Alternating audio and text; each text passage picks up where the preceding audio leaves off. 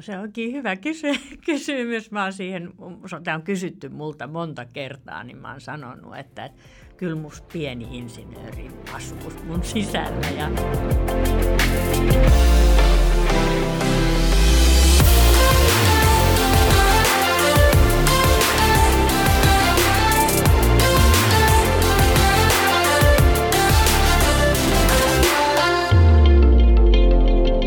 Moikka kaikille ja tervetuloa kuuntelemaan Aatoliikkeen ensimmäistä podiaksoa.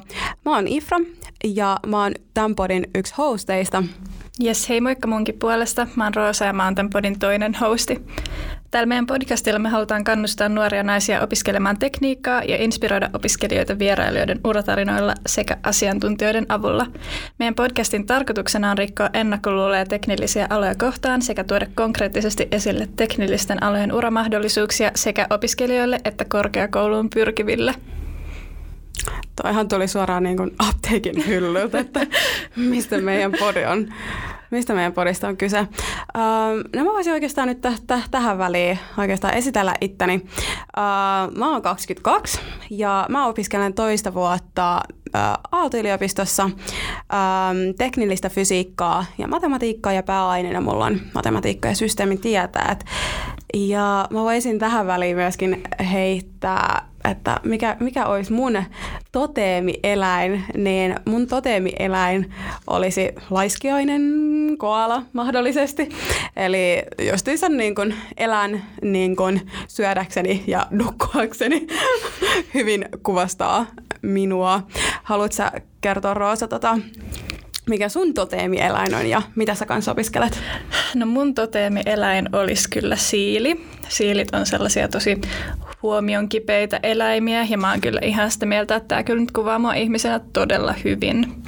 Mä oon 20 ja opiskelen myös teknillistä fysiikkaa ja matikkaa niin, että mun pääaine on matematiikka ja systeemitieteet ihan just niin kuin Ifukin. Me ollaan Ifun kanssa itse asiassa ihan tosi semmoisia identtisiä, identtisiä. ihmisiä, että mm, asia, mikä kuvastaa mua, niin kuvastaa kyllä varmasti Ifuakin. Mutta hei Ifu, haluaisitko sä, haluaisitko kertoa, että miten, miten me päädyttiin tähän podcastiin, että mistä tämä idea lähti liikkeelle? No, tämä, idea, tämä idea oikeastaan lähti liikkeelle, kun me oltiin mun luona, mun pienessä, pienessä soluhuoneikossa, tai solukämpässä enemmänkin.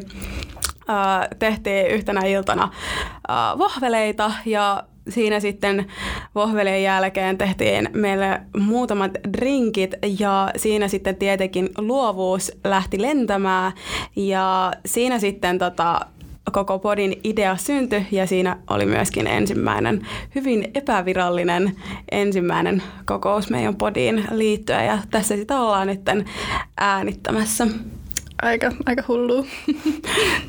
Hullua. Mutta hei, meillä on tänään vieraana teille kaikille Marjo Miettinen. Hän on Enston omistajahallituksen puheenjohtaja sekä teknologiateollisuuden hallituksen ensimmäinen naispuheenjohtaja yli sataan vuoteen. Tämän lisäksi hän on Women in Techin yksi perustajista. Tervetuloa Marjo. Aivan ihana saada tämmöinen kutsu ja tänne Aalto-yliopiston tiloihin on aina kiva tulla. Meillä on nyt ollut selkeästi päivän kysymyksenä toteemieläin, joten pystytkö kertoa, mikä, mikä on sun toteemieläin ja vähän perusteluja? No joo, aika erilaisia toteemieläimiä teiltäkin tuli, niin ehkä mä lennän sitten tuonne yläilmoihin, että kyllä se on merikotka. Että mä seuraan mm, yhden tota, niin, merikotkan elämää ihan kesäpaikalla aika läheltä ja se on upea, upea lintu, joka tekee harvoin liikkeitä, mutta että kun se tekee, niin ne on erittäin tota, niin, mahtavia. Okei, toi totemieläin, niin kun merikotka kyllä niin kun kuulostaa, kuulostaa huikealta. Ähm, haluaisitko tota kertoa itsestä, itsestäsi ja miten ja miksi päädyit perustamaan justiinsa Huomenin tekin ja miksi koet aiheen tärkeäksi ja mistä Women Intekin visio syntyi? Tämä on ihan hyvä, hyvä kysymys, että jos itsestä pitää, mä oon sen ikäinen, että mulla on jo aika paljon niin kuin vuosia kertynyt tähän, tähän taakse, mutta jos nyt oikein lyhyellä kaavalla, niin mullahan on opettajatausta. Eli mä oon ollut kymmenen vuotta opetustehtävissä, puolet siitä Ruotsin puolella ja puolet sitten Suomen puolella peruskoulussa alakouluasteella 10-12-vuotiaita nuoria opettanut. Ja tota niin, mä totesin sitten sen kymmenen vuoden jälkeen, että, että mä oon tässä tehtävässä aika hyvä. Eli, eli mä tykkäsin siitä hommasta, ja, ja tota, mutta että mitä sä sitten teet? E, mikä on sun etenemismahdollisuus sillä puolella, niin, niin tot, no, rehtoriksi hallintotehtäviä tai muuta, se olisi ollut tietysti vaihtoehto ja jotenkin mä halusin tehdä jotain ihan muuta. Ja, ja niin mä sitten päädyin äh, erinäisten koukeroiden kautta meidän perheyhtiön Enstoon töihin kol, yli 30 vuotta sitten. Ja en mä ole kyllä katunut, mutta se on ollut kaikkein niin kuin mukavinta, että sä oot saanut tehdä niin erilaisia asioita. Niin silloin opetusjakson ja vuosien aikana, kuin sitten tota, niin sen jälkeen Enstossa. Ja sitä ennen kuin mä menin opiskelemaan, mä pidin tämmöisen välivuoden tai puolitoista vuotta itse asiassa. Ja mä olin Nokian mainososastolla töissä. Ja sekin oli kiva jakso mun elämässä, että mulla on siitä jäänyt oikein paljon tota, niin, hyviä muistoja. Silloin ei ollut tekniikkaa ja mä oon opiskellut aikakautena, jolloin ei ollut tietokoneita eikä ollut kännyköitä. Ja kyllä mun mielestä me hyvin saatiin, saatiin hommat, hommat silloinkin tehtyä.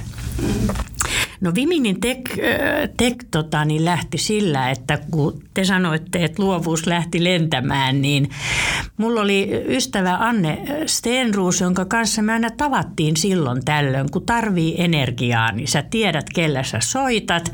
Ja sitten kun sä tota, niin tapaat sen henkilön, niin kaksi tuntia sä oot taas niin kuin menossa, lennät siellä niin kuin yläilmoissa niin kuin merikotka tekee ja tarkkailee. Ja, ja Anne toi tämän sitten, Anne oli silloin koneen designjohtajana ja Anne toi tämän sitten esiin, että, että kuule, että voitaisiko me tehdä jotain sille, että naisia saataisiin lisää tekniikan alalle, että niin työpaikoilla kuin, kuin tota niin, yliopistoissa, ammattikorkeakouluissa on aika vähän. No Anne oli, on, on edelleen luova ja toi hirveästi ideoita ja se pallotteli niitä mun kanssa. Ja mä olin sitten se realisti, joka sitten torppasin niitä tai sanoin, että tässä on hyvä idea ja tämä oli hyvä. Tämä oli ehdottomasti hyvä, mutta me tajuttiin, että ei me kahdestaan tätä voida tehdä. Että me tarvitaan tähän muskeleita ja me tarvitaan tähän rahaa. Ja niin me kontaktoitiin sitten, mä, mä, mulla oli yhteydet olemassa jo teknologiateollisuuteen, niin sinne ja Mervi Karikorpi ja Pia Simpanen lähti sitten mukaan. Ja teknologiateollisuushan lupautui sitten sponsoroimaan sitä ensimmäistä pottia sen Fiminitech-foorumin järjestämiseen. Ja sitten pyydettiin vielä Pia Erkinheimo, joka tunnettiin tämmöisenä oikein aktiivisena osallistujana ja, ja myös innostuneena tekniikan alalla. Ja tällä porukalla me sitten lähdettiin sitä ideaa viemään eteenpäin. Ja Mä en ole ikinä kokenut niin hauskoja palavereja kuin meillä on ollut vuosien saatossa. Että tota, niin me ollaan kipurassa naurettu ja, ja tota, pidetty hauskaa. Ja ihan niin kuin te kerroitte, että olette aloittanut tämän ideoinnin tämän podcastin kanssa, niin näin tapahtui meille ihan samalla tavalla. Ja nyt kun katsoo taaksepäin, niin onhan tämä ollut aika tota, niin, kiva matka. Ja nyt viime vuonnahan tämä sitten siirtyi inklusiivin harteille tämä Viminin Tek, joka sitten hoitaa käytännön pyörityksen jatkossa. Ja tota, niin hyvin näyttää pyörivän edelleen.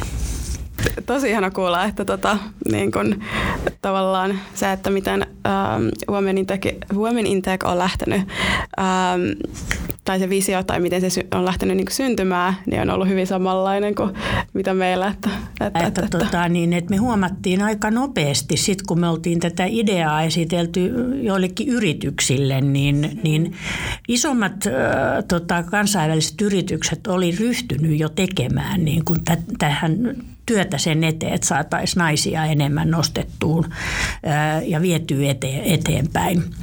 Mm. Että tota, se oli hirveän helppo sit saada niitä sponsoreita. Et nyt kaikille yrityksille, jotka on ollut mukana tässä tietysti, niin ihan mielettömän iso, iso kiitos.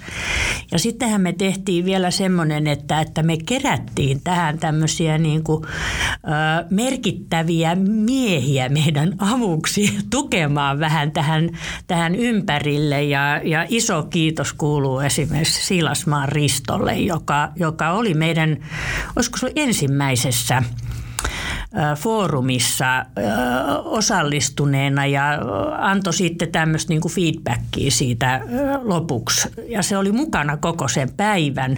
Ja kun se oli sitä hetkeä, kun Nokialla oli aika lailla kiirettä Microsoft-kuvioiden ja muiden, muiden kanssa, että tota, hänellä oli niin kuin aikaa paneutua tähän tehtävään, mitä hän oli luvannut meille. Ja se oli, se oli, siitä mä arvostan kyllä paljon, paljon tota, niin ristoa.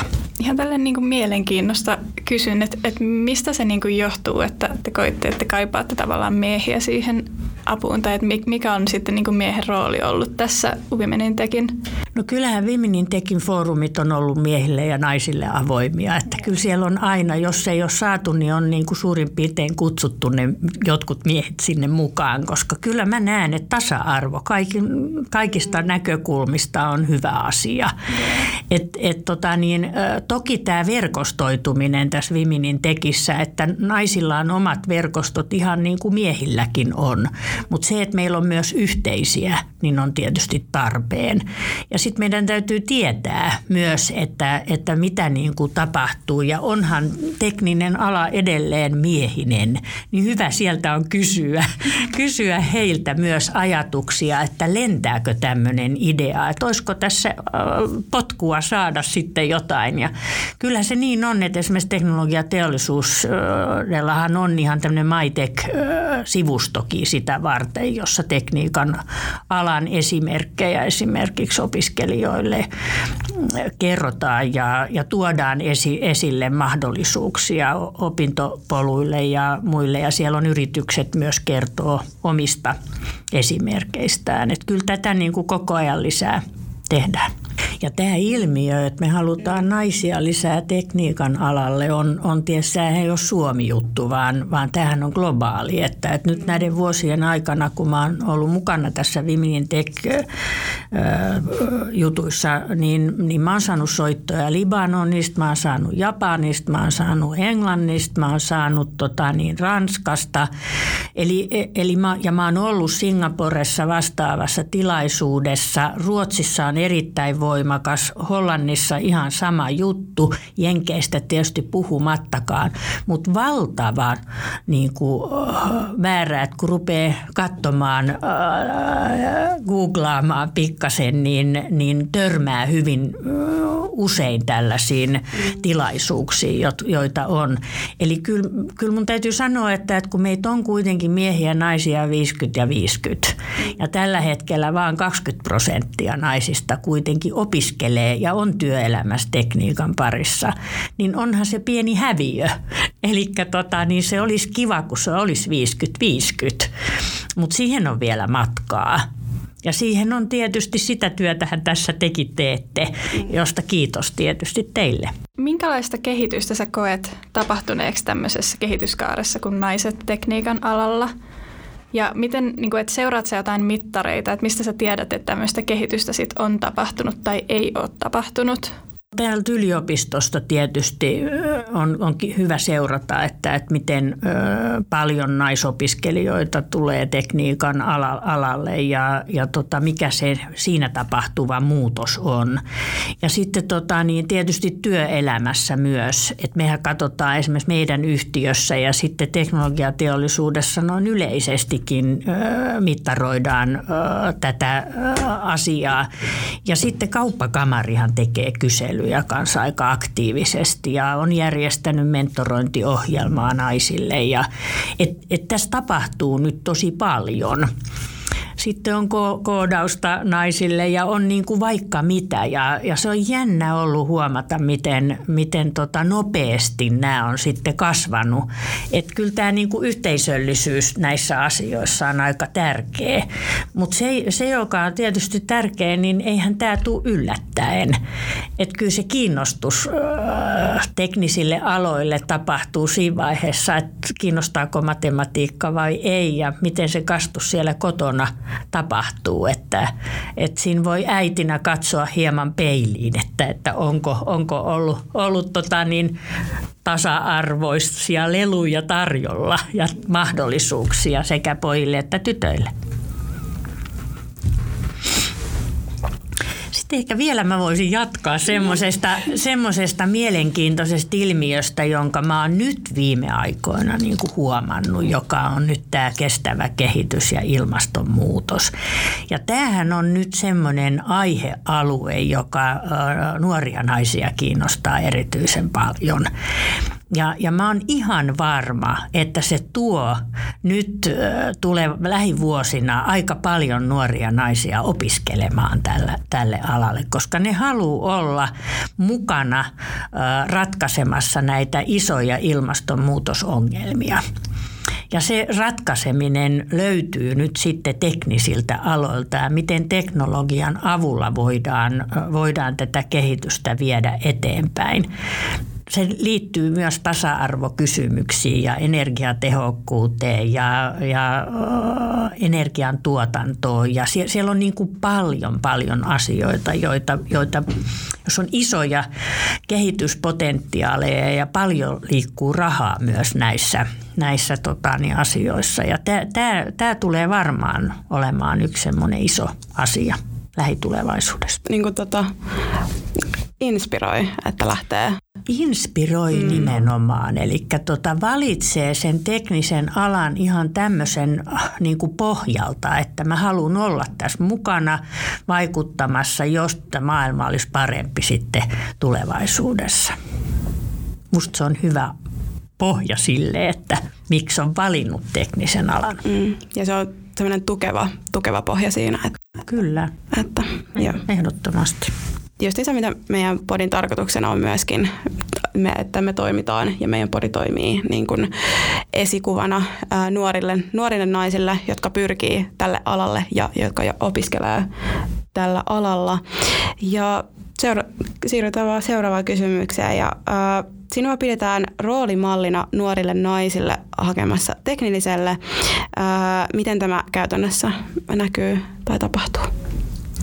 Että miten se näkyy mun tekemisessä. No ensinnäkin, kun mulla on opettajatausta, niin mä rakastan, kun joku pyytää mua puhumaan, puhumaan ja mä tuun ihan hirveän mielellään nuorten kanssa juttelemaan, että, että kun mä oon kuitenkin jo lähen, lähentelen virallista eläkeikää kohta, niin, niin mä saan itse energiaa siitä, että mä näen ja koen nuorten innostuneen äh, tulevaisuuden äh, katseen. Se luo mulle hyvää mieltä ja jos mä voin mun kokemusta kokemusta sitten tietysti siirtää, siirtää näille nuorille, niin, niin sitä parempi. Et sehän on tietysti hyvä. Mutta sitten mulla pyörii kyllä pari-kolme nuorta mentoroitavaa jatkuvasti. Ne tulee nyt jonkun ohjelman kautta, mutta aika moni on tullut suoraan soittamalla, hei, että voisit sä jeesata ja auttaa. Ja niistä helposti tulee sun elinikäisiä ystäviä, joita sitten kerran vuoteen joka toinen vuosi aina päivitetään ja sitten katsotaan vähän, että missä mennään. Ja niitä on ollut kiva seurata. Sehän on aika paljon mun mielestä mun niin kuin mentorointi sitä, että, että mä kuuntelen ja, ja tota niin, annan omia kokemuksia kehiin ja sitten tätä verkostoa laajennan ja avaan ovia. Et mulla on hirveästi tietysti ihmisiä, joita mä tunnen, niin mä saatan sitten soittaa jollekin, että nyt on sellainen tyyppi, tyyppi tiedossa, että tota, sen pitäisi sun kanssa päästä puhumaan. Ja, ja hienosti on kyllä kaikki ne, joilta mä oon kysynyt apua, niin ne on kuitenkin meidän Suomen huippuluokan liike-elämän johtajia, niin kukaan ei ole sanonut ei vaan kaikki avaa ovensa. Että tota, se on musta tosi hieno juttu. Kuulostaa kyllä ihan super, super hyvältä ja mahtavalta. Me voitaisiin siirtyä seuraavaan kysymykseen, mitä me oltiin ajateltu. Sä jo mainitsitkin siitä, että sun koulutustausta ei ole teknillinen, niin voisit sä kertoa vähän enemmän tästä sun niin kuin urapolusta, että mikä on nyt sitten ollut, että sä, sä kerroitkin jo siitä, mutta et vähän vielä niin kuin, että mikä saisi nyt kiinnostumaan tekniikan alasta, kun sä oot kuitenkin kasvatustieteitä opiskellut?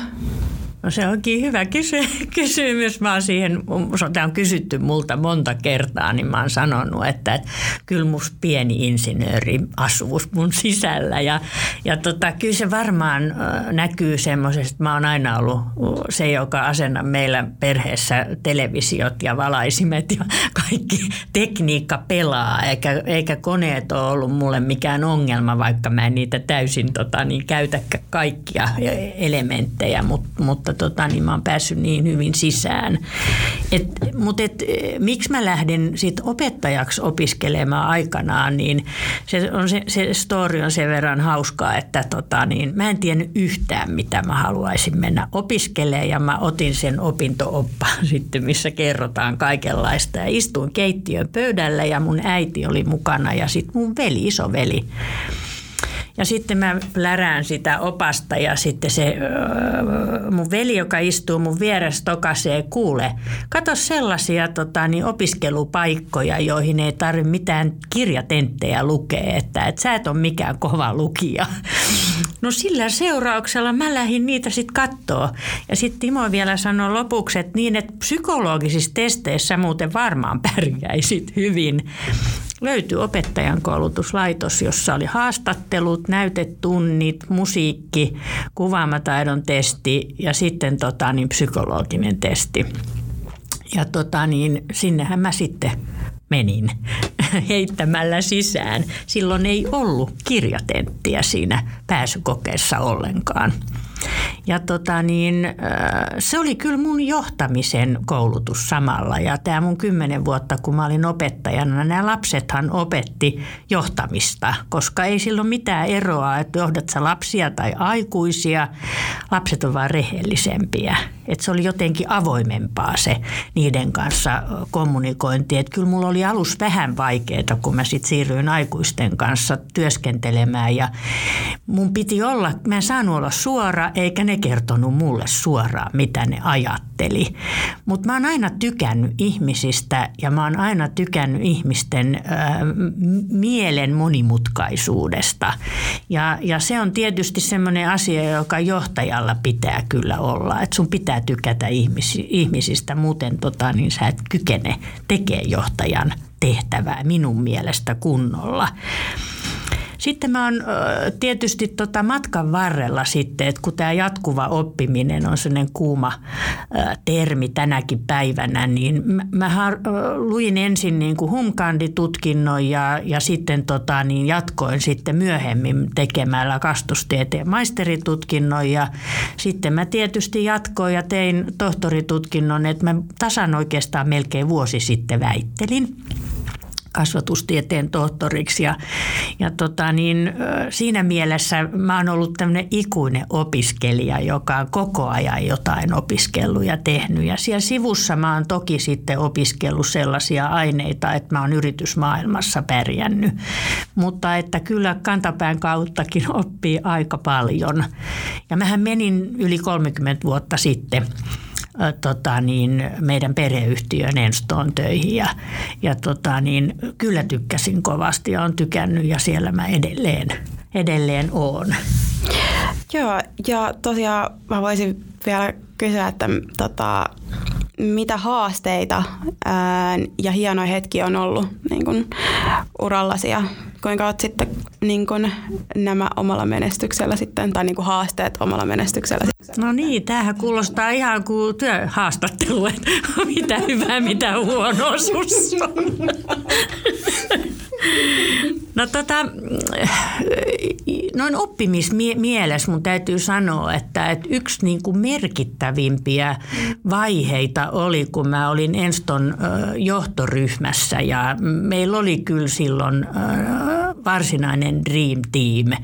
Et mä oon saanut olla niin kuin operatiivisessa johdossa yhtiössä, joka oli kansainvälistämässä kovaa vauhtia liiketoimintaansa ja meillä oli kansainvälinen johtoryhmä myös ja me tehtiin välillä yötä myöten ja käytiin välillä Lapissa strategiaa vääntämässä ja, ja tota, siitä on ihan mielettömän hyvä energia. Me tehtiin 150 lasissa niin kuin sitä hommaa.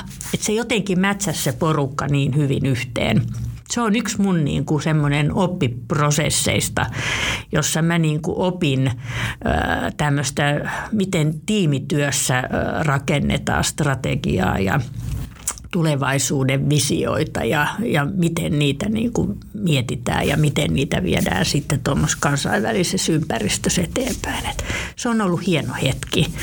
Ja kyllä, kyllä tietysti kurimmat hetket ja, ja hankalimmat ö, tilanteet on aina, kun sä joudut sanoa jonkun henkilön ja ihmisen. Ja, ja, ja mm, mä oon ajatellut sitten niitä niin, että, että, että kun sä joudut johtajana semmoiseen tehtävään kuitenkin jossain elämän vaiheessa, niin sun täytyy kyetä perustelemaan ja tekemään se sitten niin hyvin, että sä pystyt tapaamaan sen henkilön myöhemmin.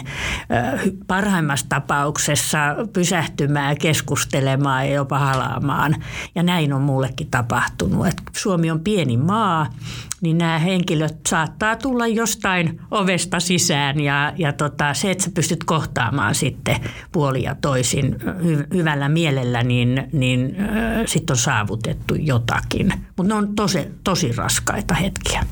Ähm, mitä haluat vielä tähän niin kuin loppuun kertoa niin kuin tekniikan alan noisille, jotka pyrkii tälle alalle tai opiskelevat jo tällä alalla? No e, ensinnäkin tietysti, että, että kun silloin merkitystä, että mitä valintoja tekee jo 15-14-vuotiaana, kun lähtee sitten miettimään, että lähdenkö lukioon ja mitä aineita, niin valitkaa, jos vaan mahdollista pitkä matikka. Koska sitten sen jälkeen, kun lukiosta pääsee, jos on pitkän matikan valinnut, niin sulla on kaikki ovet auki. Sä voit mennä pyrkimään ihan mihin vaan. Ei tarvi välttämättä teknisiä aloja, vaan, vaan se voi olla jotain muutakin. Mutta jos sä valitset sen lyhyen matematiikan, niin sul putoaa aika monta paikkaa heti pois, missä tarvitaan tämä pitkä matematiikka. Ja, ja pitkää matematiikkaa ei välttämättä opiskella sitä neljäkymppisenä eikö niin? Et, et, sitten taas historiaa, humanistisia aineita, niin kokemuksia lukemalla, niin se vaan paranee. Mutta matemaattiset kyvyt tulee sieltä koulusta, se pohja. Ja siksi siihen pitäisi niin kuin painottaa. Ja kun se on Suomen menestyksen kulmakiviä, että me ollaan teknologiaosaamisessa ja tekni, teknillisissä aineissa ja kehittämisessä hyviä, niin, niin ne mahdollisuudet on myös monet. Ja sitten myöhemmässä vaiheessa, niin olkaa rohkeita. Olkaa aina kun tulee joku yllättävä mahdollisuus eteen, tarttukaa siihen. Älkää koskaan ruvetko miettimään, että et, ö, onkohan mä tuohon nyt pätevä tai onkohan mä, ö, tota niin, vaan olkaa rohkeita ja ottakaa rohkeasti vastaan. Mullahan kävi niin, että kun mä menin Enstoon, niin mä sain viran Porvoosta, kun me muutettiin Porvooseen, mutta mä sitten keksin soittaa meidän silloiselle toimitusjohtajalle, joka oli ulko ulkopu- ulkopuolinen, perheen ulkopuolinen. Et jos teillä nyt sattuu täällä Enstos jotain paikkoja aukeamaan, niin mä voisin olla ihan kiinnostunut, että mä osaan tätä ja tätä ja tätä. Ja, ja meidän toimitusjohtaja rupesi nauramaan mulle. Mä sanoin, että ei tämä mikään vitsi ollut, että mä ihan vakavissani tätä, tätä tota niin, äh, kerroin. Mutta hän sanoi, että, että kello kahdeksan samana aamuna, kun me puhuttiin kahdelta, niin tämä mun edeltäjä oli sanonut itsensä irti. Eli, eli tota, niin se antoi mulle kolme päivää aikaa miettiä, että otanko mä sen paikan vai en.